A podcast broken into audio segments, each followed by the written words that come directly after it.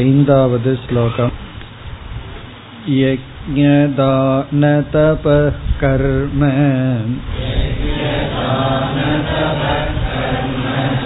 ந த்யாஜ்யம் கார்யமேவ தத்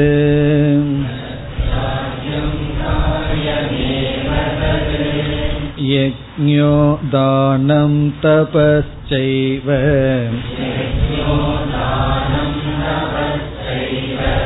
பாவனானி மனிஷினாம்.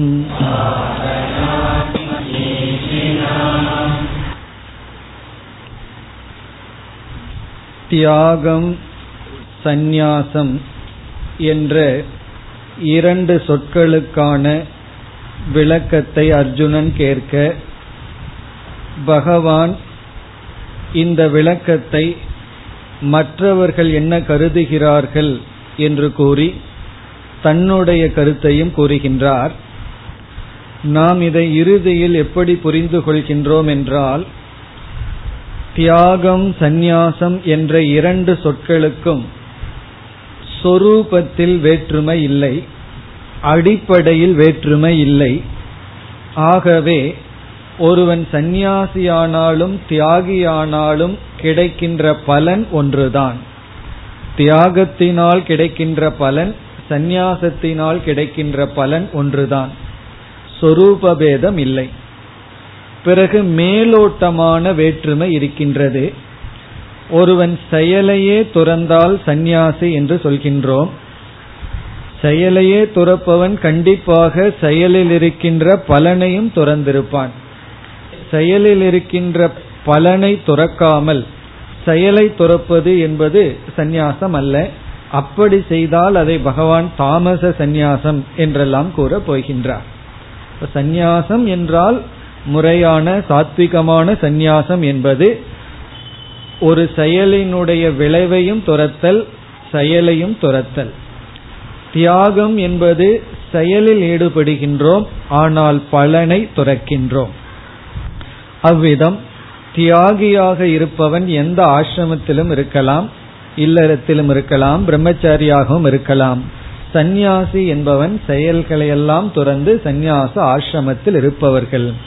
ஆகவே மனதிற்குள் இருக்கின்ற பாவனையில் கர்ம பலனை துரத்தல் தியாகம் என்றும், கர்மத்தையும் சேர்ந்து துரத்தல் சந்நியாசம் என்றும் பொருள் என்று நாம் இறுதியில் புரிந்து கொள்கின்றோம். பகவான் ஆனால் கீதையில் இந்த வேறுபாடையும் வைக்காமல், எங்கு சந்நியாசம் என்ற பொருள் இருக்கின்றதோ அங்கு தியாகம் என்ற சொல்லையும், எங்கு தியாகம் என்ற பொருள் வருமோ அங்கு சந்நியாசம் என்ற சொல்லையும் மாறி மாறி பயன்படுத்தியுள்ளார். ஆகவே நாம் இடத்துக்கு தகுந்தாற்போல் பகவான் இங்கு எதை குறிப்பிடுகின்றார்? பலனை துறப்பதை குறிக்கிறாரா அல்லது கர்மத்தை துறப்பதை குறிக்கின்றாரா என்பதையெல்லாம் நாம் புரிந்து கொள்ள வேண்டும். பகவானை பொறுத்தவரை தியாகம் சந்நியாசம் என்பதற்கு வேற்றுமையை கூறவில்லை, வேறு வேறுபடுத்தவும் இல்லை. பிறகு என்ன சொல்கின்றார் என்றால், இந்த சந்நியாசமுமே ராஜசம் தாமசம் சாத்விகம் என்று மூன்றாக பிரிக்கப்படுகிறது என்று கூறி அதை நான் கூறுவேன் என்று சொல்லிவிட்டார். அதற்கு முன் பகவான் சந்நியாசத்தை இரண்டாக பிரித்துள்ளார். அதில் முழுமையான அனைத்து கர்மத்தையும் துரத்தல் என்பது ஒரு சந்நியாசம். இரண்டாவது விதமான சந்நியாசம் நம்முடைய கடமைகளை துறக்காமல் இருத்தல். அந்த சந்நியாசத்தை பகவான் புகழ்ந்து பேசுகின்றார், அதை உகந்தது என்று கூறுகின்றார். ஆகவே பகவானுடைய கருத்து என்னவென்றால், அனைத்து கடமைகளையும் துரத்து முழுமையான சந்நியாசம், முழுமையான கர்மத்தை துரத்தலை பகவான் இங்கு எடுத்துக்கொள்ளவில்லை அல்லது புகட்டவில்லை, உபதேசமாக கூறவில்லை. அதற்கான காரணத்தை தான் நாம் பார்க்க ஆரம்பித்தோம். சென்ற வகுப்பில் ஒரு காரணத்தை பார்த்தோம். இப்ப இந்த ஐந்தாவது ஸ்லோகத்தில் யக்ஞ தான தப கர்ம ந த்யாஜ்யம் காரியமேவ தது. யக்ஞம் தானம் தபக என்று நம்முடைய கடமைகளாக இருப்பவைகளை ந த்யாஜ்யம், அதை விட்டுவிடக் கூடாது, காரியமேவ, அதை நாம் செய்துதான் ஆக வேண்டும். இங்கு யஜ்ஞதானம் என்பது இல்லறத்தில் இருப்பவர்களுக்கு கொடுக்கின்ற கடமை. இதை நாம் செய்துதான் ஆக வேண்டும். அதாவது நம்முடைய கடமைகளை நாம் செய்துதான் ஆக வேண்டும். அதை முற்றிலும் துறக்க வேண்டாம். காரணம் ஏன் ஏன் நம்முடைய கடமைகளை தானம் யஜ்ஞம் போன்றவைகளை எல்லாம் செய்தாக வேண்டும்? இரண்டாவது வரியில் காரணம் கூறியிருக்கின்றார். யஜ்ஞோ தானம் தபஸ் செய்வ, யஜ்ஞம் தானம் தபம் இவைகளெல்லாம் பாவனாணி மனிஷினாம், மனிதர்களை தூய்மைப்படுத்தும் சாதனை. பாவனாணின தூய்மைப்படுத்தும் சாதனை. இவைகளெல்லாம் நம்மை தூய்மைப்படுத்துவதனால் நாம் இதை விட்டுவிடக் கூடாது. சென்ற வகுப்புல பார்த்தோம். இப்படி சொல்வதிலிருந்து தூய்மையாகும் வரை நாம் கடமையிலிருந்து துறந்து சென்று விடக்கூடாது. நம்முடைய கடமைகளில் நாம் ஈடுபட்டு கொண்டு இருக்க வேண்டும். இவ்விதம் நம்முடைய கடமையில் இருக்க வேண்டும் என்று ஒரு அட்வைஸ். கடமைகளையெல்லாம் விட்டுவிட்டு முழுமையான கர்ம சந்நியாசத்தை எடுத்துக்கொள்ள வேண்டும் என்பது ஒரு கருத்து. இந்த இரண்டு கருத்தில் பகவான் கீதையில் கடமைகளை செய்வதற்கு முக்கியத்துவம் கொடுக்கின்றார். எல்லா கடமைகளையும் துறந்து கர்ம சந்நியாசத்தை எடுத்துக்கொள்வதை பகவான் முக்கியமாக உபதேசிக்கவில்லை. அதற்கான காரணத்தை இப்பொழுது நாம் பார்க்கலாம். முதல் காரணம் இங்கு பகவான் கூறியதுதான். கடமைகள் நம்மை தூய்மைப்படுத்துகின்றன. சில சமயங்கள்ல நாம் தூய்மை ஆய்விட்டோம் என்று நினைத்திருப்போம். பிறகுதான் சூழ்நிலை வரும்பொழுது தெரியும் நாம் தூய்மை ஆகவில்லை என்று. ஒருவர் அவ்விதம் கூறினார். வீட்டை எல்லாம் விட்டுட்டு தனிமையில போய் கொஞ்ச நாள் இருந்தார். ரொம்ப அமைதியா சந்தோஷமா இருந்தார்கள். ஒரு வருடமோ ஒன்றை வருடமோ. பிறகு முடிவு செய்து விட்டார்கள், நான் ரொம்ப தூய்மையாயிட்டேன், எனக்கு கோபம் கிடையாது, பொறாமை கிடையாதுன்னு சொல்லி. பிறகு மீண்டும் சமுதாயத்திற்குள் வந்தார்கள். பிறகு எதெல்லாம் இங்க விட்டுட்டு போனார்களோ அதெல்லாம் அவர்களுக்குள்ள மீண்டும் வந்து விட்டு அப்ப என்ன சொன்னார்கள், நான் தப்பு கணக்கு போட்டுட்டேன், என் மனது ரொம்ப சுத்தமாயிடுதுன்னு நினைச்சிட்டேன், இப்பதான் தெரியுது நான் தனிமையில் இருக்கும் பொழுது கோபப்படுறதுக்கோ பொறாமப்படுறதுக்கோ அல்லது காசிப் ஊர் நாயம் பேசுறதுக்கோ சூழ்நிலை இல்லை, வழி இல்லாம தான் இருந்திருக்கேன். அந்த சூழ்நிலை வரும் பொழுது எனக்குள் இருக்கின்ற இந்த பிரகிருதியானது வெளிப்பட்டு விட்டது என்று ஒரு ஆசிட் டெஸ்ட் போல அவர்கள் செய்து கூறினார்கள். இப்ப இதிலிருந்து என்ன தெரிகிறதுனா, பல சமயங்களில் நாம் தூய்மையாகி விட்டோம் என்று நினைத்திருப்போம். அது வந்து ஒரு கற்பனையாக இருக்கலாம். ஆகவே தூய்மைப்படுத்த சாதனையை விட்டுவிட்டு தூய்மை இல்லாமல் இருப்பது என்பது மிக மிக ஆபத்தானது. அதனால் தான் பகவான் தூய்மைப்படுத்தும் சாதனை செயல் கடமைகள். இந்த கடமை என்றால் தானம் ஒரு கடமை, யஜ்ஞம் யஜ்ஞம்னா பஞ்சமகா யஜ்ஞம், பிறகு அவ்வப்பொழுது நாம் மேற்கொள்கின்ற சில விரதங்கள் தபம் இவைகளையெல்லாம் விட்டுவிடக் கூடாது. இப்போ பூஜை செய்தல், ஜபம் செய்தல், பாராயணம் செய்தல், இப்படியெல்லாம் எத்தனையோ கடமைகள் எல்லாம் இருக்கு. நான் தான் வேதாந்தம் படிச்சாச்சு, மனசே மித்தியா, எல்லாம் மித்தியான்னு சொல்லி நான் எந்த சாதனையும் செய்ய மாட்டேன்னு சொல்லி தவத்தை விட்டுவிடக் கூடாது. தானம்ங்கிறது எல்லாமே பகவான் சுரூபமாச்சு, யார் யாருக்கு கொடுக்கறது, இப்படியெல்லாம் வேதாந்தம் பேசிட்டு தானம் பண்றதை விட்டுவிடக்கூடாது. பெரிய மகான்கள் எல்லாம் பூஜை எல்லாம் பண்ணலையே. இப்ப ராமகிருஷ்ண பரமஹம்சர் கடைசி காலத்தில் என்ன பூஜை பண்ணார்? ஆனா அவர் எவ்வளவு வருஷம் பூஜை பண்ணி அந்த நிலைய வந்தாருங்கிறத மறந்துடுவோம்.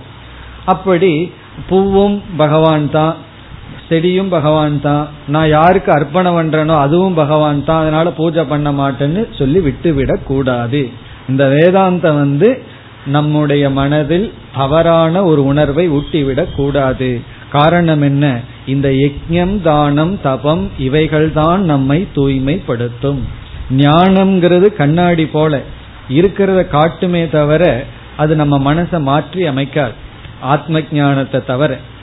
ஆனா கர்மங்கள் தான், செயல்கள் தான் நம்மை தூய்மைப்படுத்தும். ஆகவே உறுதியாக தெளிவாக மனம் தூய்மையாகி விட்டதுங்கிற வரை நாம் கர்மத்தை துறக்க கூடாது. இனி வேறு சில காரணங்களை நாம் பார்க்கலாம். ஏன் பகவான் கீதையில் முழுமையான கர்ம சந்நியாசத்தை ஏற்றுக்கொள்ளாமல் கடமையில் ஈடுபடுவதை வலியுறுத்துகிறார் என்று பார்க்க வேண்டும். முழுமையான சந்நியாசத்தை பகவான் விரும்புவதாக இருந்தால் இந்த கீதையே வந்திருக்காது. அர்ஜுனங்கிட்ட என்ன சொல்லியிருப்பார், சரி பேசாம காட்டுக்கு ஓடி போன்னு சொல்லியிருப்பார். எதுக்கு கஷ்டப்பட்டு போர்க்களத்துல நிறுத்தி இவ்வளவு நேரம் உபதேசம் பண்றார், நீ கடமையில் ஈடுபட வேண்டும் என்பதற்காக. இப்போ பகவானுடைய விருப்பம் எல்லாத்துக்கும் சன்னியாசம் கொடுக்கறதா இருந்தா முதல்ல அர்ஜுனனுக்கு கொடுத்திருப்பார், அல்லது அவரே எடுத்திருக்கணும். அவரே அதை எடுக்கவில்லை, அவரே இல்லறத்துலதான் இருந்தார். ஆகவே ஏன் பகவான் இதை கூறுகின்றார், அதுக்கு முக்கியமான காரணம் பார்த்தோம், பாவனாணி தூய்மைப்படுத்தும் சாதனை. இப்ப இரண்டாவது கருத்து என்னவென்றால், இங்கு பகவான் விதிவிலக்காக இருப்பவர்களுக்கு உபதேசிக்கவில்லை, பொதுவான உபதேசத்தை மேற்கொள்கின்றார். இப்ப வந்து நம்ம வந்து ஒருத்தருக்கு உபதேசம் பண்றோம்னா விதிவிலக்குக்கு உபதேசம் பண்ணக்கூடாது, அது தனி உபதேசம். பொதுவாக என்ன உபதேசமோ அதைத்தான் செய்யணும். இப்ப கையில எவ்வளவு விரல்னு கேட்டா நம்ம என்ன பதில் சொல்லுவோம், அஞ்சுன்னு சொல்லுவோம். ஒருத்தர் வந்து என் கையில ஆறு இருக்கேன்னு சொன்னா நம்ம என்ன சொல்றது, அது வந்து விதிவிலக்கு. அந்த விதிவிலக்கை வச்சுட்டு எல்லாத்து கையிலயும் ஆறு தான் இருக்கு, ஆனா சில பேர்த்துக்கு ஒன்னு மிஸ் ஆயிருக்குன்னு நம்ம சொல்றது இல்லை. நம்ம என்ன சொல்லுவோம், எல்லாத்து கையிலயும் அஞ்சு தான் இருக்கு, ஒன்னு எங்கேயோ ஏமாந்து ஆட் ஆயிருக்குன்னு தான் சொல்லுவோம். அப்படி இங்கு பகவான் சாதாரண மனிதர்களுக்கு அல்லது அர்ஜுனனை போல இருக்கின்ற அதிகாரிகளுக்கு உபதேசம் செய்கின்றார். ஆகவே பகவானுடைய உபதேசம் எப்படி இருக்க வேண்டும் என்றால் அந்த நிலையில் தான் இருக்க வேண்டும். இப்ப நம்முடைய இரண்டாவது காரணம் என்னவென்றால், பொதுவாக விதிவிலக்கை விடுத்து பொதுவாக நாம் சித்த சுத்தி வழியாக, கர்மத்தின் வழியாகத்தான் சித்த சுத்தியை அடைந்து வர வேண்டும். இப்ப வந்து ரமண மகரிஷி என்ன பண்ணாரு, உடனே உதாரணம் எடுத்துக்கொள்ள கூடாது, அதெல்லாம் நம்ம விதிவிலக்கில் எடுத்துக் கொள்கின்றோம். அதெல்லாம் காஞ்சகட்டை எந்த பிறவியில எவ்வளவு தவம் பண்ணியிருக்கோ, இது திடீர்னு அவருக்கு அது பிடிச்சிருது. அதாவது தனக்கு இறப்பு வரும்னு நினைச்ச உடனே வைராகியம் வந்தது.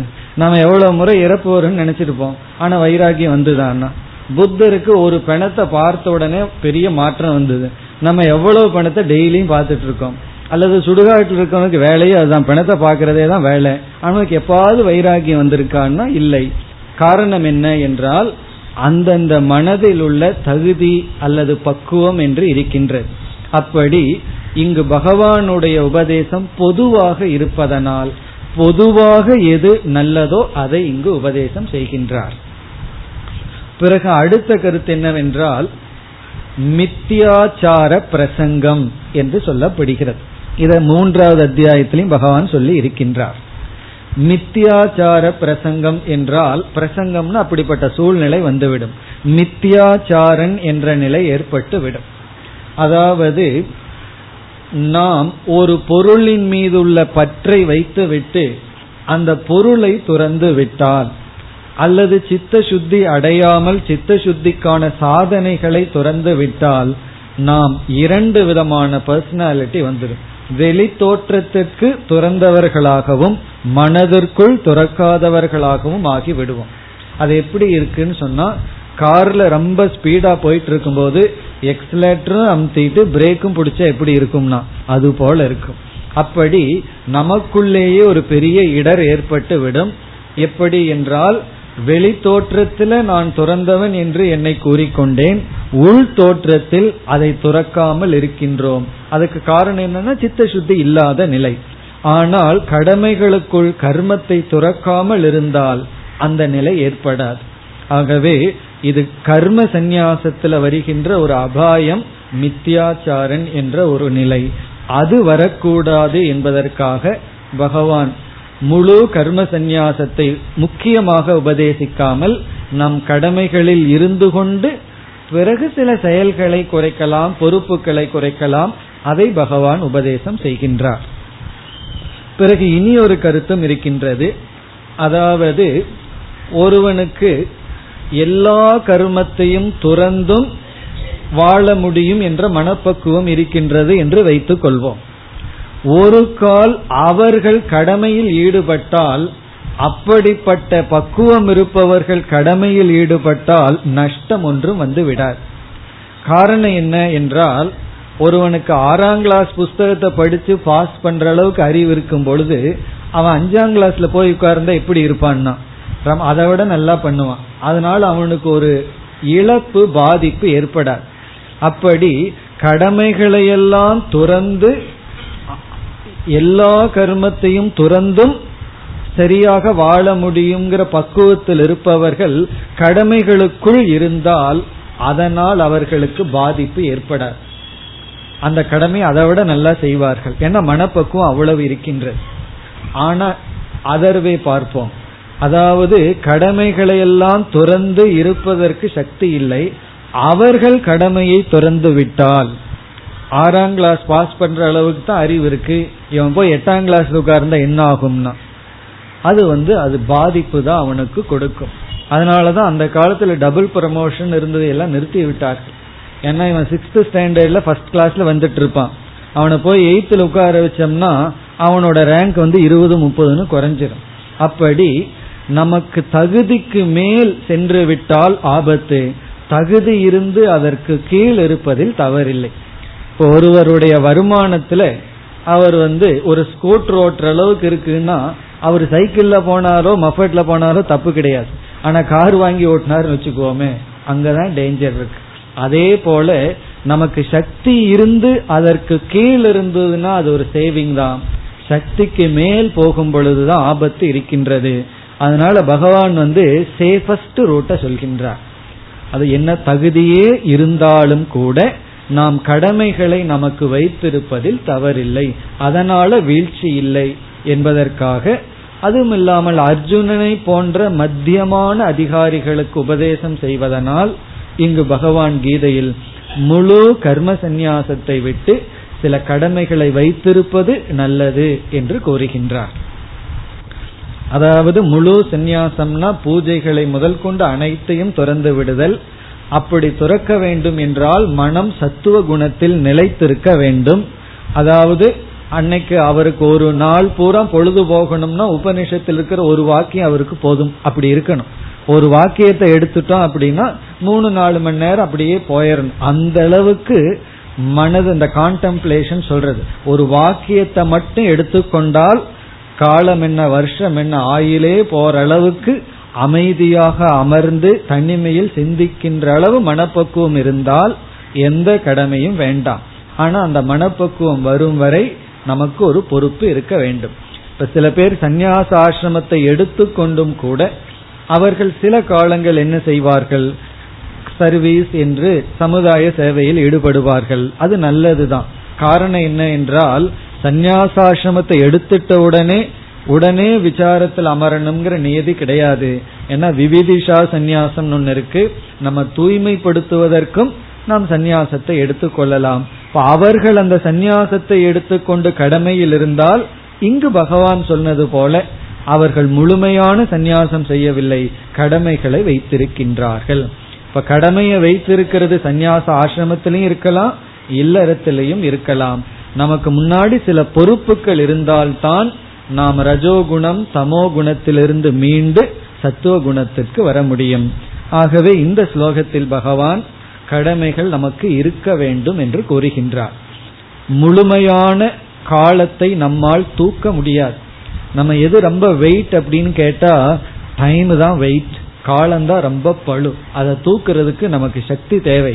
காலத்தை நல்ல விதத்துல செலவிடுவதற்கு மனப்பக்குவம் தேவை. சந்தேகம் இருந்ததுன்னா நீங்க வேணா டெஸ்ட் பண்ணி பாருங்க. ஒரே ஒரு நாள் காலையிலிருந்து சாயந்தரத்து வரைக்கும் ரூம்குள்ள போய் லாக் பண்ணிக்கணும், டிவி இருக்கக்கூடாது, டெலிவிஷன் இருக்கக்கூடாது, அதாவது போன் இருக்கக்கூடாது, யாருகிட்டையும் பேசக்கூடாது, படிக்கக்கூடாது, எதையும் கண்ண மூடியே உட்கார்ந்துருக்கணும். செய்து பாருங்கள், பைத்தியம் பிடிக்காம வெளியே வந்தா சேஃப். ஒரே ஒரு நாள். காரணம் என்னன்னா ஒண்ணுமே செய்யாம சும்மா இருக்கிறது. அது சும்மா இருக்கிற சுகம்னு சொல்லுவோம். யாருக்குன்னா முழுமையான சத்துவ குணத்தை அடைஞ்சவங்களுக்கு தான் சும்மா இருப்பது சுகம். இல்லைன்னா பாட்டு பாடுவார்கள் தெரியுமா, தனிமையில் இனிமை காண முடியுமா, ஒரு கேள்விதான் அது. முடியாதுங்கிற பதில், தனிமையில இனிமையா இருக்க முடியாதுங்கிறதா அவர்களுடைய சித்தாந்தம் கொள்கை. அப்படி தனிமையில காலத்தை நம்ம நல்ல விதத்துல பயன்படுத்த வேண்டும் என்றால் மனம் சத்துவ குணத்தில் நிலை பெற்றிருக்க வேண்டும். அது வந்து ரொம்ப ரேர், அது மெதுவாகத்தான் வரும். ஆகவேதான் பகவான் கடமையை வைத்திருக்க வேண்டும் என்று கூறினார். இனி அடுத்த ஸ்லோகத்தில் இந்த கடமைகளை எப்படி செய்ய வேண்டும் என்று கர்மயோகத்தினுடைய சாராம்சத்தை கூறுகின்றார். இப்ப ஆறாவது ஸ்லோகம் கர்மயோகத்தினுடைய சாரம். ஏதான்யபி து கர்மாணி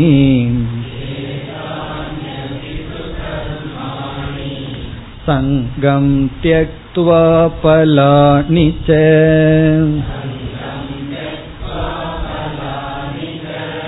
கர்த்தவ்யானீதி மே பார்த்த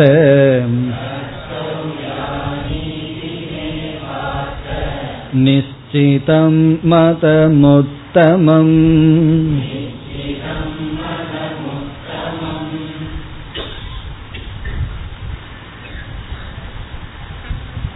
பதினெட்டாவது அத்தியாயமானது முழு கீதையினுடைய சாரம்னு பார்த்தோம். ஆகவே இதற்கு முன் பகவான் என்னென்ன கருத்துக்களை பேசினாரோ அதனுடைய சாராம்சமெல்லாம் வர இருக்கின்றது. அவ்விதத்தில் இந்த ஸ்லோகம் கர்மயோகத்தினுடைய சாரம். கர்மயோகம்ங்கிறதுல என்னென்ன கருத்தெல்லாம் சொன்னாரோ அதை பகவான் சுருக்கமாக இங்கு கூறுகின்றார். கடமையை செய்ய வேண்டும்னு சொன்னார், அந்த கடமையை எப்படி செய்ய வேண்டும் என்று இங்கு குறிப்பிடுகின்றார். ஏதானி அபிது கர்மாணி, ஏதானி கர்மாணி அபி, ஏதானினா இந்த கர்மங்கள். இப்ப இந்த என்றால் நம்முடைய கடமைகள், யஜ்ஞதான தபம் என்று கடமைகள்ல ஒரு உதாரணத்தை எடுத்து சொன்னார். அது போன்ற நம்முடைய கடமைகள் இந்த கர்மங்கள், நம்முடைய கடமைகளை அனைத்தையும் இவ்விதம் செய்ய வேண்டும் சொல்றார். எவ்விதம்? சங்கம் த்யக்த்வா பலானிச்ச. சங்கம் என்றால் பற்று, சங்கத்தை பற்றை துறந்து, பலானிச்ச த்யக்த்வா பலன்களையும் துறந்து, கர்த்தவ்யானி செய்யப்பட வேண்டும். இந்த கர்மங்கள் சங்கத்தையும் துறந்து பலனையும் துறந்து செய்யப்பட வேண்டும். சங்கம் பலம் இந்த இரண்டையும் துறக்கணுங்கிறார். ஈதி இவ்விதம் செய்ய வேண்டும் என்பது, ஹே பார்த்த, ஹே அர்ஜுனா, நிச்சிதம் மதம் உத்தமம், அதாவது மே மதம், மேன் ஒரு வார்த்தை இருக்கு, மேன என்னுடைய, மதம்னா கருத்து, என்னுடைய கருத்து, மே மதம். இங்க கருத்து என்றால் என்னுடைய அட்வைஸ், என்னுடைய உபதேசம், என்னுடைய கொள்கை. இந்த மாதிரி கர்மத்தை செய்ய வேண்டும் என்பது என்னுடைய மதம், என்னுடைய உபதேசம். சில பேர் உபதேசம் செய்வார்கள், செஞ்சதுக்கு அப்புறம் நிஜமாலுமே அப்படி பண்ணணுமான மாற்றிக்கொள்வார்கள். அதனால பகவான் வந்து நிச்சிதம் மதம், நான் இதை நிச்சயம் பண்ணி உனக்கு சொல்றேன், நான் மாற்றி கொள்ள மாட்டேன்னு பகவான் சொல்ற, நான் யோசிச்சுதான் இப்படி சொல்றேன்னு சொல்லுவார். சில பேர் நமக்கு ஒரு அட்வைஸ் சொல்லுவார்கள், அந்த அட்வைஸ் படி நடக்கலாமான்னு கேட்டா கொஞ்சம் கொஞ்சம் இரு யோசிச்சு சொல்றேன் பா, அது அட்வைஸுக்கு முன்னாடியே யோசிச்சிருக்கணுமல்ல. அப்படி பகவான் சொல்றார், அவ்விதம் இல்ல, நான் நிச்சயம் பண்ணனுடைய மதம், இது என்னுடைய நிச்சயம் செய்ததற்கு பிறகு செய்கின்ற உபதேசம். சரி, நிச்சயம் பண்ணிடலாம், சில பேர் தப்பாவும் நிச்சயம் பண்ணலாமல்ல, கீழான நிச்சயம் பண்ணலாமல்ல. பகவான் சொல்றார், உத்தமம் மதம், மேலான, என்னுடைய மேலான கருத்து, உத்தமமான மதம். பிறகு நிச்சிதம் மதம், இந்த மதம்ங்கிறதுக்கு ரெண்டு அடைமொழி, இது வந்து சாதாரணமானதல்ல, உத்தமமான நிச்சயம். அதனால இதை கவனமா கேட்டு பின்பற்றுன்னு அர்த்தம். இதை நான் சொல்றத பின்பற்றாம போயிட்டீங்கன்னா லாஸ், அதாவது நஷ்டம் வந்து உனக்கு தான். அதனாலதான் உத்தமம் மதம். உத்தமம்னா நான் உபதேசிக்கின்ற இந்த கருத்து வந்து மிக மிக மேலானது. நான் நல்லா, ஏன்னா பகவான் இப்படி சொல்ல வேண்டிய அவசியம் இல்லை, இருந்தாலும் சொல்றார், நான் எல்லாருடைய மனதையும் பார்த்து, இந்த உலகத்தினுடைய நியதிகளையெல்லாம் உணர்ந்து, மனதினுடைய தன்மைகளையெல்லாம் அறிந்து கூறுகின்ற இந்த உபதேசம், அதுவும் இதுல எனக்கு எந்த விதமான சந்தேகமும் இல்லாமல் நிச்சயம் செய்யப்பட்ட கருத்து. இது எதற்கு சொல்றாருன்னு சொன்னா, நமக்கு நிச்சயம் வரட்டுங்கிறதுக்காக சொல்ற. பகவானுக்கு நிச்சயம் இருந்தாலும் பகவானுடைய உபதேசத்துல நமக்கு சந்தேகம் வரக்கூடாது, அதுக்காக பகவான் சொல்றார் இது மேலான உறுதி செய்யப்பட்ட கருத்து. என்ன? இந்த கடமைகளை இவ்விதம் செய்ய வேண்டும் என்பது. இனி நாம் இந்த சங்கம் தெக்துவா பலானிச்ச என்பதற்கு சுருக்கமான விளக்கத்தை பார்க்கலாம். ஏன் சுருக்கமாகனா விரிவான விளக்கமெல்லாம் அங்கங்க நம்ம பார்த்தாகி விட்டது. மூணாவது அத்தியாயத்துல மற்ற இடங்கள்ல எல்லாம் கர்மயோகத்தை பத்தி விசாரம் பண்ணும் போது பார்த்துட்டோம். எப்படி பகவான் வந்து இங்க ஞாபகப்படுத்துறாரோ அதே போல நம்மளும் இந்த அத்தியாயத்தில் என்ன பண்ணணும், ஞாபகத்தான் படுத்தி கொள்ள வேண்டும். ஆகவே இங்க கர்மயோகத்தினுடைய சாராம்சத்தை மிக சுருக்கமாக பார்க்கலாம். இங்க சங்கம் பலம் என்று பகவான் சொல்லி இருக்கின்றார். இந்த ஸ்லோகம் வந்து மிக சுருக்கமான அழகான ஒரு அணுவ போல ஸ்லோகம். அதாவது கர்மயோகம்ங்கிற விசாரத்துல நாம் இரண்டு விதமாக செயல்பட்டு வருகின்றோம். ஒன்று கர்த்தாவாக, இனி ஒன்று போக்தாவாக. காலையிலிருந்து சாயந்தரத்து வரைக்கும் நம்முடைய செயல்களை எல்லாம் கர்த்தா போக்தான்னு பிரிக்கலாம். இப்ப சமையல் பண்ணிட்டு இருக்கும் போது கர்த்தா, சாப்பிடும் பொழுது போக்தா. அப்படி நம்முடைய செயல்களை வந்து நம்ம கர்த்தாவா செயல்பட்டு இருப்போம், அதாவது ஒரு செயலை உருவாக்கி கொண்டு செயலில் ஈடுபட்டு இருப்போம், அல்லது செயலினுடைய பலனை அனுபவித்து கொண்டு இருப்போம். இப்போ கர்மயோகம்ங்கிறது எப்படிப்பட்ட கர்த்தாவா இருக்கணும், எப்படிப்பட்ட போக்தாவா இருக்கணுங்கிற உபதேசம்தான் கர்மயோகம். அதத்தான் இங்க பகவான் சொல்லியிருக்கார். எந்த கர்த்தா எப்படி இருக்கணும், போக்தா எப்படி இருக்கணும்ங்கிறதுக்கு இங்க ரெண்டு சொற்கள். இங்க சங்கம் தெக்துவாங்கிறது கர்த்தாவிடம் இருக்க வேண்டிய குணம், பலானிச்ச என்பது போக்தாவிடம் இருக்க வேண்டிய ஆட்டிடியூட். எப்படி என்றால், இப்போ வந்து கர்த்தாங்கிற லிஸ்ட்ல பார்த்தோம்னா கர்த்தான என்ன, கடமைகளை செய்பவன். இப்ப இதுல சங்கம் என்றால் நமக்கு சில கடமைகளை செய்வதற்கு சந்தோஷமா இருக்கு, சில கடமைகளை செய்யறதுக்கு நமக்கு விருப்பம் இருக்காது. இப்ப வந்து சாப்பிட்றதுங்கிறது ஒரு பெரிய கடமை, அதை செய்யறதுக்கு யாராவது கஷ்டப்படுவோமான்னா அது யாரும் கஷ்டப்படுறது இல்லை. ஆனா படிக்கிறதோ மற்ற வேலைகள்லாம் எத்தனையோ இருக்கு, அந்த மாதிரி கடமைகள்ல நமக்கு வந்து வெறுப்பு வருகின்றது. அப்படி இங்கு கடமைகளில் சங்கம் பற்றி இருக்க கூடாது. இது விருப்பமானது, இது விருப்பமற்றது என்ற சங்கம், சங்கம்னா அட்டாச்மெண்ட் இருக்கக்கூடாது. கடமைகள்லயே அட்டாச்மெண்ட் வந்துடுதுன்னு சொன்னா நம்ம என்ன சொல்லலாம் தெரியுமோ, சாப்பிட்ற கடமையை நான் பண்ணிட்டு இருக்கேன்னு சொல்லி அதையவே பண்ணிட்டு இருந்தோம் அப்படின்னா. அப்படி கடமைகளில் வெறுப்பு வெறுப்பு இருக்கக்கூடாது, பற்றி இருக்கக்கூடாது. எனக்கு கடமை என்று வந்து விட்டால் அதை செய்துதான் ஆக வேண்டும். குறிப்பா நம்ம வீட்டுல வயதானவர்கள் யாராவது இருந்து அவர்களுக்கு செய்ய வேண்டியது நம்முடைய கடமையாக இருந்தால் அங்க நமக்கு வந்து வெறுப்பு என்பது வந்து விடலாம். காரணம் என்னன்னா, நம்மளும் மனிதர்கள் தான், அதாவது செய்பவர்களும் மனிதர்கள் தான். இந்த வயதானவர்கள் பகவான் வந்து வயதாக பேசுற சக்தியை இழக்க வச்சிருந்தாருன்னா ஒரு கஷ்டம் இல்லை அவங்களுக்கு சர்வீஸ் பண்றது. ஆனா ஆப்போசிட்டா கொடுத்துட்டாரு பகவான். வயசாக எல்லா சக்தியும் இழக்க வச்சுட்டு பேசுற சக்தியை கொஞ்சம் ஸ்கொயர் பண்ணிட்டாரு, கியூப் பண்ணிட்டாரு. அதனால என்ன ஆகுதுன்னா ரொம்ப சிரமப்படுறாங்க. யாரு? வயதானவர்களுக்கு சர்வீஸ் பண்றது. ஏதாவது பண்ணும்போது நாலு வார்த்தை சொல்லி விடுகிறார்கள், இவங்க ஹர்ட் ஆயிடுறாங்க. அப்ப என்ன ஆகுதுன்னா அந்த கடமையை செய்வதற்கே வெறுப்பு வருவதில்லை, வெறுப்பு வந்து விடுகின்றது. அப்படி நமக்கு சில கடமைகள் செய்ய சில தடைகள் இருக்கும், அதெல்லாம் இருக்கக்கூடாதுன்னு பகவான் அட்வைஸ் பண்றார். இப்ப கர்த்தாவாக இருக்கும் பொழுது எது என்னுடைய கடமையோ அதில் பற்று இல்லாமல் செய்ய வேண்டும். பிறகு வந்து இந்த கர்த்தாவுக்கு இனியொரு முக்கியமானது ஆதரத்துடன். ஆதரத்துடன் சொன்னா கவனமாக, அதாவது ஒரு பயபக்தியுடன் செய்ய வேண்டும். பயபக்தின்னு சொன்னா அதை செய்தாக வேண்டும்னு முழு ஈடுபாட்டுடன் செய்ய வேண்டும், இன்வால்மெண்டோடு செய்யணும்.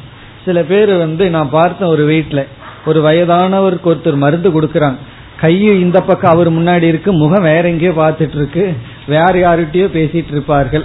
அவர் அனுமானம் பண்ணணும் இது என்னன்னு சொல்லி கஷ்டப்பட்டு வாங்கணும். அப்படி ஒரு கேர்லெஸ். அப்படி இல்லாமல் நாம சரியான கர்த்தாவாக இருக்க வேண்டும். அதுல விருப்பம் இல்லை என்றாலும் கூட அந்த இடத்துல விருப்பத்தை துறந்து கடமைகளை செய்தாக வேண்டும். அப்ப சங்கம்ங்கிறது கடமைகளில். பிறகு ஸ்வதர்மத்தை தான் செய்யணுங்கிறதெல்லாம் கர்மயோகத்துல வரும். நம்ம கடமையை தான் நம்ம பண்ணணும்.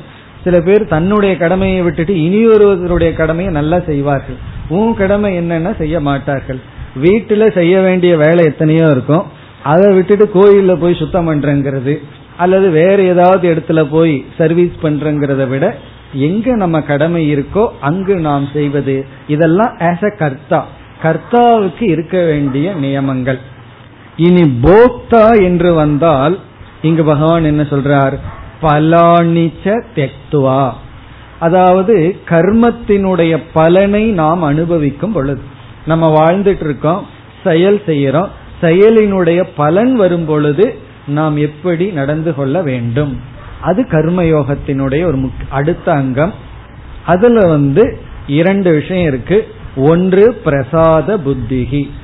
பிரசாத புத்தினா நமக்கு கிடைக்கின்ற அனுபவங்கள் எல்லாம் பகவானுடைய பிரசாதம். அப்படி எடுத்துக்கொள்வதுதான் கர்மயோகத்தினுடைய ஒரு அங்கம். கர்த்தாவிடத்துல எப்படி இருக்கணுங்கிறது ஒரு முக்கிய கருத்து. அதே போல போக்தாவாக இருக்கும் பொழுது நமக்கு கிடைக்கின்ற பலனெல்லாம் பிரசாதம். அதாவது பலனை எதிர்பார்க்காதே அப்படிங்கிறது சாதாரணமா நம்ம கேட்கறது தான். கீதை படிச்சிருக்காங்களோ சில பேர், பகவத்கீதைங்கிற வா புஸ்தகத்தை தொட்டிருக்கவே மாட்டார்கள். ஆனா என்ன சொல்வார்கள் தெரியுமா? எனக்கு பகவத்கீதை தெரியும், என்னன்னா கடமையை செய், பலனை எதிர்பார்க்காதே. இது ரொம்ப ஃபேமஸ் ஆயிடுது. அதுதான் பகவத்கீதைன்னு சொல்லி அந்த புஸ்தகம்ங்கிறத தொடாதவர்கள் பேசுகின்ற ஒரு பெரிய தத்துவம். இதுல தவறில்லை, ஆனா தவறாக புரிந்து கொள்ள வாய்ப்பு இருக்கின்றது. எந்த வார்த்தையில கடமையை செய், பலனை எதிர்பார்க்காதேங்கிறதுல தவறில்லை, ஆனா தவறா புரிஞ்சுக்கிறதுக்கு வாய்ப்பு இருக்கு. என்ன வாய்ப்பு தெரியுமோ? நான் கடமையை செஞ்சுட்டு பலனையே எதிர்பார்க்கலைன்னா எதுக்கு கடமையை செய்யணும்னு ஒரு கேள்வி வரும். இப்ப பகவானே அர்ஜுனனுக்கு உபதேசம் பண்றார். அவர் பலனை எதிர்பார்க்கல, நீ புரிஞ்சா புரிஞ்சுக்கோ, புரியாட்டி போ அப்படின்னு எதிர்பார்க்காம அவர்னால உபதேசிக்க முடியுமா? பகவான் உபதேசிக்கும் பொழுது அவருக்கு மினிமம் எக்ஸ்பெக்டேஷன், அர்ஜுனுக்கு இது புரியணும். அந்த எதிர்பார்ப்பு இல்லாம நம்ம ஒண்ணுமே செய்ய முடியாது. ரோடு கிராஸ் பண்ணும் போதும் கூட எதிர்பார்ப்போட தான் கிராஸ் பண்றோம், போய் சேருவோம் அப்படிங்கிற ஒரு எதிர்பார்ப்போட தான். அப்படி இங்க எதிர்பார்ப்பதில் தவறில்லை, அது கிடைக்கும் பொழுது பிரசாத புத்தியுடன் இருக்க வேண்டும். அதுதான் கர்மயோகம். எதிர்பார்க்காம நம்ம எதையும் செய்ய முடியாது. ஒரு செயல் செய்யறோம்னா அதுல மனது திட்டம் போடும், இதனுடைய விளைவு இதுதான் வரும், இதுதான் வரணும், இந்த விளைவுக்காகத்தான் நான் இதை செய்யறேன்னு திட்டமிடுவதில் தவறில்லை. அந்த எதிர்பார்ப்பு கூடாதுன்னு பகவான் சொல்லவில்லை. ஆனால் நம்முடைய புத்தி என்ன திட்டமிட்டிருக்கின்றதோ அதன்படி வரணுங்கிற நியமம் இல்லை. அந்த பலன் வரும்பொழுது நம்முடைய பாவனையானது இறைவன் கொடுத்த பிரசாதம் இது என்று ஏற்றுக்கொள்ளுதல், அது ஒன்று. இப்ப இரண்டாவது, நம்முடைய கடமையை செய்வதனால் சில உரிமைகள் எல்லாம் நமக்கு வரும். அந்த உரிமையையும் தியாகம் செய்தல். அந்த உரிமை வந்து அவருடைய கடமையாயிருது. இப்ப தந்தை வந்து குழந்தைக்கு கடமையை செய்யும் பொழுது குழந்தை தந்தைக்கு செய்ய வேண்டித்தது ஆகும், அது தந்தைக்கு உரிமையாகின்றது. ஆனா கர்மயோகத்தில் அந்த உரிமையை துறந்து விடுதல். அது கிடைக்கும், கிடைக்காவிட்டாலும் பகவான் எப்படி கொடுக்கணுமோ அப்படி கொடுப்பார் என்ற நம்பிக்கை. இங்க பலானி தெக்துவா என்றால் இந்த பலத்தை பிரசாதமாக ஏற்றுக்கொள்ள வேண்டும் என்றும் கடமைகளிலிருந்து பலனை எதிர்பார்க்க கூடாது. எதிர்பார்க்க கூடாதுன்னா கவனமா புரிந்து கொள்ள வேண்டும். இது வரும்னு திட்டமிடுவதை நாம் கூறவில்லை, அப்படி வரும் பொழுது நாம் ஏற்றுக்கொள்ள வேண்டும். அதுதான் கர்மயோகத்தினுடைய சாரம். இப்ப இங்க பகவான் வந்து நம்முடைய கடமைகளை இவ்விதம் செய்தாக வேண்டும் என்று இந்த இரண்டு ஸ்லோகங்களில் முழுமையான எல்லா கர்மங்களையும் துரத்தலை பகவான் உபதேசமாக செய்யாமல், நமக்கு கடமைகள் இருக்க வேண்டும், அது நம்மை தூய்மைப்படுத்தும், இவ்விதம் கடமைகளை செய்ய வேண்டும் என்று கூறி, இனி வருகின்ற மூன்று ஸ்லோகங்களில் பகவான் தாமச ராஜச சாத்விக சந்நியாசத்தை கூறுகின்றார். இப்ப சந்நியாசம் என்று எடுத்துக்கொண்டாலும் அது மூன்று வகைப்படும் என்று ஏற்கனவே கூறியிருந்தார். சந்நியாசம் அல்லது தியாகம் மூன்று வகைப்படும் சொன்னார். அந்த மூன்று வகையை இனி கூற ஆரம்பிக்கின்றார். ஏழாவது ஸ்லோகம். நியதஸ்யது சந்நியாசக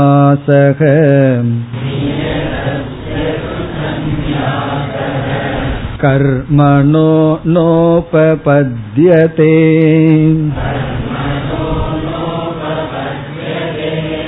மோகாத்ஸ்ய பரித்யாகஹ.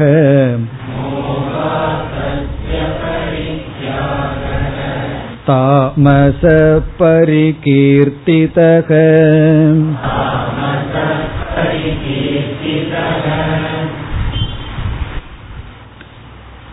இந்த ஸ்லோகத்தில் தாமசமான சந்நியாசம் என்றால் என்ன, எது தாமச சந்நியாசம் என்று கூறுகின்றார். நாம் இதே ஸ்லோகத்தில் பார்க்கலாம், பகவான் சந்நியாசம்ங்கிற வார்த்தையும் பயன்படுத்தியுள்ளார், தியாகம்ங்கிற வார்த்தையும் பயன்படுத்தியுள்ளார். இப்போ ஒரு விதமான வேறுபாட்டையும் மனதில் வைத்து கொள்ளாமல் பயன்படுத்தி உள்ளார். முதல் வரியில சந்நியாசம்ங்கிற வார்த்தை இருக்கு, மோகா தஸ்ய பரித்யாகம்ங்கிற தியாகம்ங்கிற வார்த்தையும் பயன்படுத்தி உள்ளார். இதிலிருந்து பகவான் வந்து உபதேசம் பண்ணும் பொழுது ரொம்ப கேர்ஃபுல்லா நான் எங்க தியாகம்னு யூஸ் பண்ணணும், எங்க சந்நியாசம்னு யூஸ் பண்ணணும் மனசுல வச்சுக்கல, ரெண்டு வார்த்தைகளையும் பயன்படுத்தி உள்ளார். இப்ப இங்கு பகவான் கூறுவது, ஒருவன் ஒரு கர்மத்தை துறக்கின்றான், சந்நியாசம் செய்தாலும் அந்த சந்நியாசமே உயர்ந்தது ஆகிவிடாது, உத்தமம் ஆகிவிடாது. அந்த சந்நியாசம் சாத்விகமாக சந்நியாசமாக இருக்க வேண்டும். அது நம்மை அறியாமல் தவறுதலினால் ராஜசமான தாமசமான சந்நியாசமும் ஏற்படலாம் என்று நமக்கு அறிவை புகட்டுகின்றார். எதற்குன்னு சொன்னா, இந்த மாதிரி சந்நியாசம் நம்மிடம் வந்து விடக்கூடாது. இப்ப இதை படிச்சதுக்கு அப்புறம் எந்த சன்னியாசிகளை பார்த்தாலும் இதுல எந்த லிஸ்ட்ல இருப்பார்னு பார்த்துட்டு இருக்க கூடாது. இதெல்லாம் நமக்கு டெஸ்ட் பண்றதுக்காகத்தானே தவிர, நான் ஒரு சன்னியாசி பார்த்தேன் இந்த மூணு ஸ்லோகத்துல மனசுல வச்சுட்டு இவர் இப்ப எந்த லிஸ்ட்ல இருக்காருன்னு சொல்லி அவர்கிட்ட சொல்றதோ அல்லது நம்ம பேசிட்டு இருக்கிறதுக்காக பகவான் சொல்லவில்லை. இதெல்லாம் மற்றவர்களை அளப்பதற்காக கொடுக்கிற ஸ்கேல் அல்ல, இதெல்லாம் நம்முடைய லட்சணத்தை அளக்கிறதுக்காக பகவான் கொடுக்கின்ற ஸ்கேல். இது ரொம்ப முக்கியம். இந்த அறிவு வர வர இது ஒரு பிரச்சனை, எல்லாத்தையும் அளந்துட்டு இருப்போம், நம்ம விட்டுருவோம். எல்லா ஆளை பத்தியும் புரிஞ்சிருப்போம், இந்த ஆளை விட்டுருவோம், நம்ம ஆளை விட்டுருவோம். அதனால கவனமாக இதை புரிந்து கொள்ள வேண்டும்.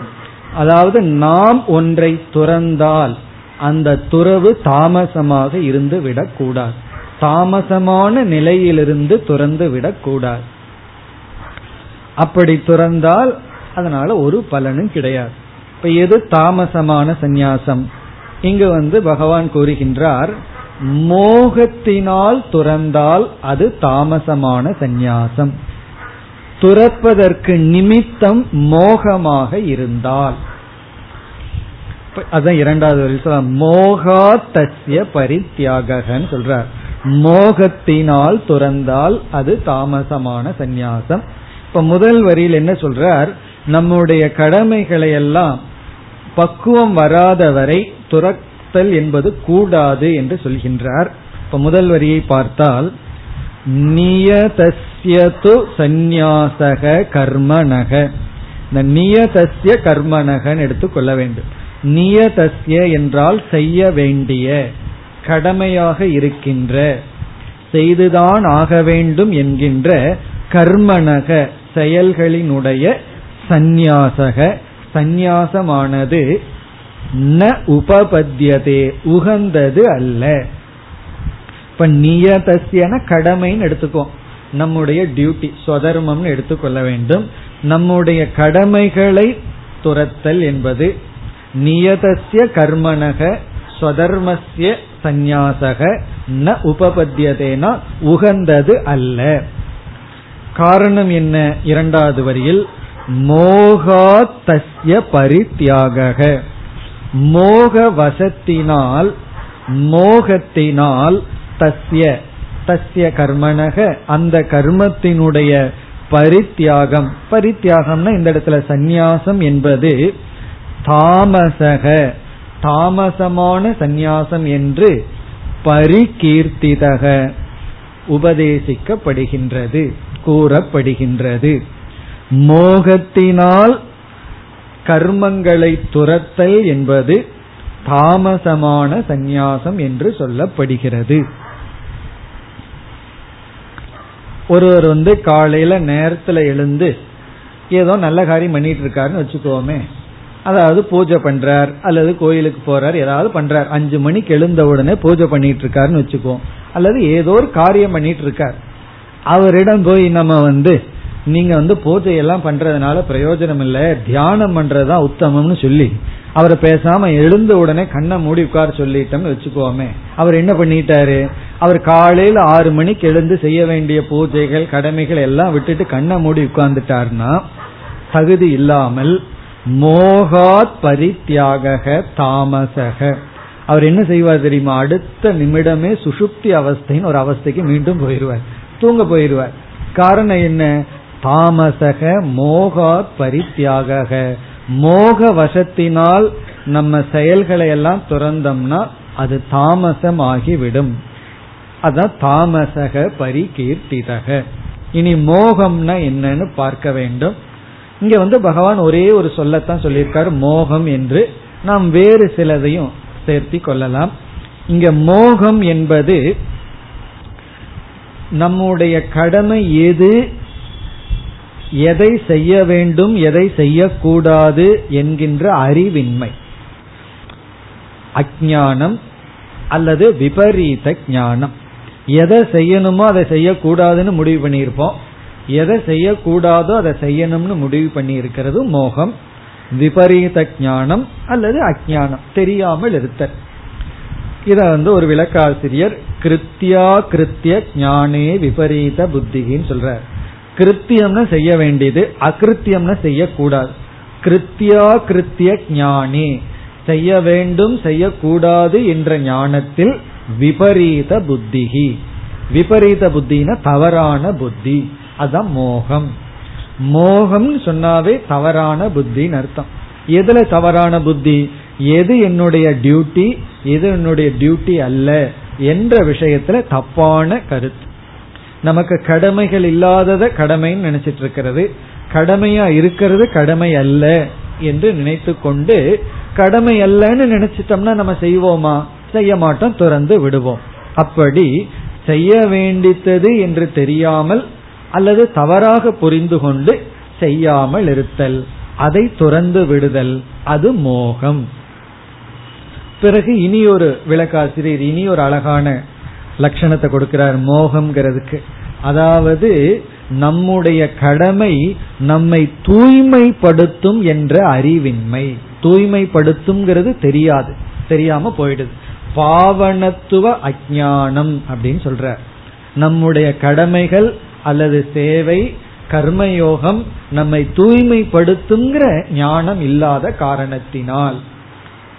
இது உண்மைதான். நம்ம பிராக்டிக்கலா பார்க்கும் பொழுது ஒருவர் வந்து தனக்கு கிடைக்கின்ற கடமைகளை எல்லாம் இனியொருத்தர் தலையில கட்டிட்டு விலகி கொள்கிறார்கள். ஏன்னு சொன்னா அது தூய்மைப்படுத்தும்னு அவர்களுக்கு தெரிவதில்லை. இப்ப சில ஆசிரமத்துக்கே போறோம், எத்தனையோ டியூட்டிஸ் எல்லாம் இருக்கு, அல்லது ஆபீஸுக்கே போறோம், சில டியூட்டி எல்லாம் இருக்கு. சில பேர் என்ன செய்வார்கள் தெரியுமோ? தான் செய்ய வேண்டிய டியூட்டியே தனக்கு கீழ் இருக்கிற சபார்டினேட்டுக்கு தலையில கட்டிட்டு இவர் வாட்டி சும்மா உட்காந்துட்டு இருப்பார். இவர் என்ன நினைச்சிட்டு இருக்காருன்னா அதான் புத்திசாலித்தனம் நினைச்சிட்டு இருக்கார். நம்ம அறிவை பயன்படுத்தி, இனி ஒருவனுடைய பலகீனத்தை பயன்படுத்தி, பதவியை பயன்படுத்தி நாம செய்ய வேண்டியதை நம்ம தப்பிச்சுக்கிறோம் அப்படின்னு சொல்லிட்டு தன்னுடைய கடமையை சரிவராமல் செய்யாமல் இருத்தல். ஏன் என்றால் இவர்களுக்கு கடமையை செய்யறதுனால வர்ற பலன் தெரியவில்லை. இவங்க என்ன நினைக்கிறாங்க? செய்யாமனால் இருக்கிற பலன் மட்டும் அவங்களுக்கு அனுபவிக்கிறார்கள். ஏன்னா சோம்பேறியா உட்கார்ந்துருக்கலாமல்ல, வெட்டி பொழுது போக்கிட்டு இருக்கலாமல்ல, அல்லது இவர்கள் என்ன நினைக்கிறார்கள்? நான் வந்து தப்பிச்சிட்டேன், கடமைகளை எல்லாம் சர்வீஸ் எல்லாம் இனியொருத்தம் பண்ணணும், நான் என்ன பண்ணணும்னா நான் வந்து ஜாலியா இருக்கணும் அல்லது அந்த கஷ்டப்படக்கூடாது என்று. நமக்கு சர்வீஸ் பண்ற சந்தர்ப்பம் கிடைச்சும் சேவை செய்யற சந்தர்ப்பம் கிடைச்சும் அதை ஒருவர் எடுத்துக்கொள்ளவில்லை, இனியொருவருக்கு விட்டு விடுகிறார்னு சொன்னா உண்மையிலே ஏமாளி அவர்தான். காரணம் என்ன? இது தூய்மைப்படுத்தும்னு அவருக்கு தெரியவில்லை. அவனை நம்ம முட்டாளன்னு நினைச்சிட்டு இருப்போம். அவன் வந்து என் வேலையும் சேர்த்து செஞ்சிட்டு இருக்கான்னு சொல்லி. ஆனா அவன் தான் உண்மையான புத்திசாலி, உண்மையான வெற்றி அடைகிறவன் அவன் தான். காரணம் தூய்மை அவனுக்கு கிடைக்கின்றது. இப்ப இது வந்து இதுவும் ஒரு மோகம்தான். நம்முடைய கடமையை செய்வதனால், சேவை செய்வதனால் வருகின்ற பலனை அறியாத காரணத்தினால் துறந்து விடுகிறார்கள். அது எது கஷ்டமோ அதை நம்ம எடுத்துக்கணும். இப்ப வந்து குருகுலத்துல போய் ஒருவன் இருக்கான்னு சொன்னா, அங்க வந்து எது கஷ்டமான காரியமோ அல்லது எந்த கர்மத்துல ஈடுபட்ட யாருமே ரெகக்னைஸ் பண்ண மாட்டார்களோ, யாருக்குமே தெரியாதோ, அந்த சந்தர்ப்பம், அதாவது அது கழிவறையை சுத்தம் பண்றதோ இது போன்ற ஒன்று தூய்மைப்படுத்த ஒருவனுக்கு சந்தர்ப்பம் கிடைச்சதுன்னா அதை அவன் பயன்படுத்தும் பொழுது உயர்கின்றான். இல்ல நாலு பேர்த்துக்கு தெரியற மாதிரி சர்வீஸ் பண்றது மட்டும் சில பேர் எடுத்துக்கொள்வார்கள். காரணம் என்னன்னா அதுலதான் அவர்களுக்கு ஒரு பெருமை. இப்ப அவன் தோல்வி அடைகின்றான். இதெல்லாம் என்ன காரணம்னா மோகம்னு பகவான் சொல்றார். நம்மை தூய்மைப்படுத்துங்கிற அறிவு இல்லாததனால் அவர்கள் அதை துறந்து விடுகிறார்கள். இது ஒரு பொருள். இப்ப இனி தாமசம்னு சொல்றதுல இருந்து வேறு சிலதை எடுத்துக்கொள்ள வேண்டும். இப்ப இரண்டாவது வந்து ஆலஸ்யாத். ஆலஸ்யம்னா சோம்பல். பல சமயங்கள்ல நம்முடைய கடமைகளை துறக்கிறதுக்கு காரணம் ஆலஸ்யம். ஆலஸ்யம்னா சோம்பல். இந்த சோம்பல் அப்படின்னு ஒண்ணு இருக்கு, அதுதான் ஒரிஜினல் சின்னு ஒருத்தர் இங்கிலீஷ்ல எழுதுறார். நமக்கு எல்லாத்துக்கும் வந்து ஒரிஜினல் சின் என்ன அப்படின்னா, அதாவது மூலமான பாவம் என்னன்னா இந்த சோம்பேறித்தனம் தான் சொல்ற. அப்படி பலருடைய வாழ்க்கையினுடைய தோல்விக்கு காரணம் சோம்பல், எல்லாருடைய வெற்றிக்கு காரணம் சோம்பலை அவர்கள் வெற்றி கொள்வதுதான். இந்த சோம்பேறித்தனத்தை வென்றுட்டோம்னா வெற்றி கொண்டுட்டோம் வாழ்க்கைய. அந்த சோம்பலை வெற்றி கொள்ளவில்லை என்றால் நாம் என்னதான் அடைஞ்சாலும் அதுல தோல்விதான். அப்படி நம்முடைய கடமைகளை எல்லாம் சோம்பேறித்தனத்தினால் விட்டுவிட்டால் அது தாமசம். இந்த சோம்பேறித்தனம்னா என்னன்னு யாருக்கும் சொல்ல வேண்டிய அவசியம் இல்லை, எல்லாத்துக்கும் தெரியும். சோம்பல்ங்கிறது எல்லாத்துக்கும் தெரியாது, எப்படி விளக்குறது? ஆகவே ஆலசியத்தினால் கடமைகளை துறந்தால் அது தாமசமான சந்நியாசம். அதற்கு அடுத்தது அஜ்ஞானம். அந்த அஜ்ஞானம்ங்கிறது மோகத்திற்குள்ளேயே வருகின்றது. மோகம்னா விபரீத புள்ளி புத்தி அல்லது அஜ்ஞானம், அறியாமையினால் துரத்தல். பிறகு தமோ குணத்தினுடைய இனியொரு விளைவு வந்து பிரமாதக. பிரமாதம்னா ஞாபகம் இருக்கோ? பிரமாதம் அப்படின்னா நெக்லிஜென்ஸ், அதாவது கவனக்குறைவு.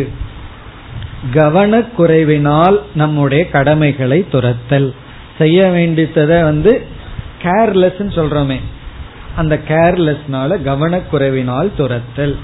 இந்த நிமித்தமாக ஒருவன் தன்னுடைய கடமைகளை துறந்தால் அந்த துறவானது தாமசம் என்று சொல்லப்படுகிறது.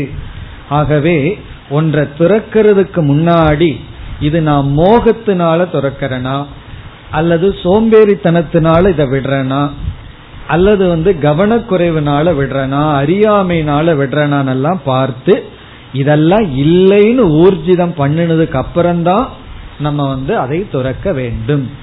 இருக்கிறதுல எடுத்துக்கொள்வதில் தப்பில்லை, துறக்கிறதுல தான் ரொம்ப கவனமாக இருக்க வேண்டும். அதனாலதான் யாருமே துறந்து விடு எல்லாத்தையும் சந்நியாசம் பண்ணணும் உபதேசமே பண்ண மாட்டார்கள் பகவான் உட்பட்டு. யாராவது நான் எல்லாத்தையும் துறந்துட்டு வர்றேன்னு சொன்னா துறவிகளே என்ன சொல்வார்கள் தெரியுமா? வேண்டான்னு சொல்வார், இல்ல துறந்துட்டு வராதேன்னு சொல்லி. அப்படின்னா நான் துறந்துட்டு கஷ்டப்படுறேன் நீயும் துறந்துட்டு கஷ்டப்படுன்னு அர்த்தத்தில் அல்ல, அவங்களுக்கு எச்சரிக்கை கொடுத்தல். அதாவது அவசரப்பட்டு ஏற்கனவே அந்த துறவுங்கிற புத்தி இருந்தாலும் அது கொஞ்சம் சோதனை எல்லாம் போட்டு அது கொஞ்சம் பக்குவமானதற்கு பிறகுதான் அந்த துறவு வரணுமே தவிர இல்லை என்றால் தாமசமான துறவு வந்து விடலாம்.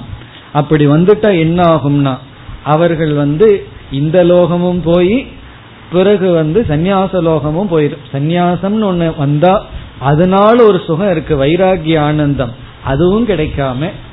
சரி, இந்த உலகத்துல வாழ்ந்திருந்தா அதுல ஒரு சுகம் கிடைக்குமே, அதுவும் கிடைக்காம திருசங்கு மாதிரி நிலை ஏற்படும், எங்கேயும் நிற்க முடியாம போயிடும். ஆகவே துறவு தாமசத்தில் வரக்கூடாது. அப்படி தாமசத்துல துறந்தவர்கள் எல்லாம் தூங்கி கொண்டுதான் இருப்பார்கள், ஒரு விதமான பிரயோஜனம் இருக்காது, காலம் வந்து வியர்த்தமாகத்தான் செல்லும். அவங்களுக்கும் பிரயோஜனம் இருக்காது, மற்றவர்களுக்கும் பயன் இருக்காது. இப்ப இதெல்லாம் தாமச துறவு. இனி அடுத்த ஸ்லோகத்துல எது ராஜசமான சந்நியாசம் அதை கூறுகின்றார். துக்கமித்யேவ யத் கர்ம காய க்லேஷ பயாத்யஜேத்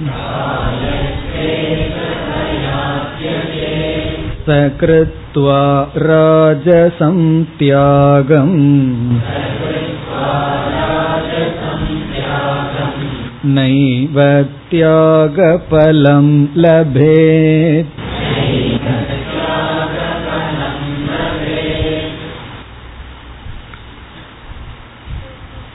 ராஜசமான சந்நியாசம் என்பது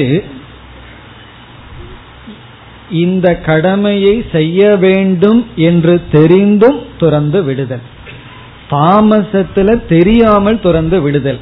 இது என்னுடைய கடமை, செய்ய வேண்டும் என்ற அஞ்ஞானத்தினால் அல்லது தவறாக நினைத்து கொண்ட காரணத்தினால் துறந்து விடுதல். ஆனா ராஜசத்துல இவருக்கு கிளீனா தெரியுது, இது என்னுடைய கடமை தான், இதை நான் செய்துதான் ஆக வேண்டும்ங்கிற அறிவு இருந்தும் துறந்தால் அது ராஜசம். இப்போ ஒரு கேள்வி வருது, அவருக்கு அறிவு இருந்து ஏன் துறக்கிறார்? தாமசம்னா சரி அறிவு இல்லை, அல்லது விபரீதமான புத்தி, தப்பா புரிஞ்சிட்டார், அதனால கடமைகளை செய்யலாம துறந்து விட்டார். இந்த ராஜச சந்நியாசம் என்றால் இவருக்கு தெரியுது, இது செய்யணும், இது என்னுடைய கடமை தான், துறக்க கூடாது, செய்துதான் ஆக வேண்டும்னு தெரிந்தும் ஏன் துறக்கின்றார் என்றால் அதுக்கு பகவான் இங்கு பதில் கூறுகின்றார். துக்க பயாத் அப்படின்னு சொல்றார். இது வந்து எனக்கு துயரத்தை கஷ்டத்தை கொடுக்கும், அதனால நான் துறக்கின்றேன். இது செய்யணும்னு எனக்கு தெரியும், ஆனா இது செஞ்சா எனக்கு கஷ்டமா இருக்கும், அந்த கஷ்டத்தை ஏற்றுக்கொள்ள நான் தயாரா இல்லை, ஆகவே நான் துறக்கின்றேன் என்று இவர் துறக்கின்றார். இவர் புத்திசாலியான முட்டாள்னு சொல்ல வேண்டியதுதான். இவருக்கு புத்தி இருக்கு, ஆனா வந்து தயாரா இல்லை. எனக்கு தெரியும் இது செய்யணும், ஆனா செய்ய மாட்டேன், ஏன்னா கிளேஷ பயம். கிளேசம்னா எனக்கு கஷ்டம் வரும் அப்படின்னு, இந்த உடலுக்கு வர்ற கஷ்டத்துக்காக கஷ்டப்படக்கூடாதுங்கிறதுக்காக இவர் என்ன செய்யறார், கடமைகளை எல்லாம் துறந்து விடுகின்றார். அதாவது இப்ப இருக்கிற சொசைட்டில காம்படிஷன் ரொம்ப இருக்கு, அதையெல்லாம் மீளேறி வர முடியல, அதனால என்னன்னா ஃபைனல் மார்க்கம் சந்நியாசம், எல்லாத்தையும் விட்டுட்டோம்னா எல்லா கடமைகளையும் துறந்து விடலாம் என்று, அதாவது எதிர்த்து போராட போராடணும்னு தெரியும், எப்படி போராடணும்னு தெரியும், ஆனா கிளேஷ பயம், உடலுக்கு கஷ்டம் வந்துடும் சொல்லி. அதனால ஒரு விளக்காசிரியர் அழகா சொல்றார், இவர்களுக்கு தேகாத்ம புத்தி திருடமாக இருக்கிறது.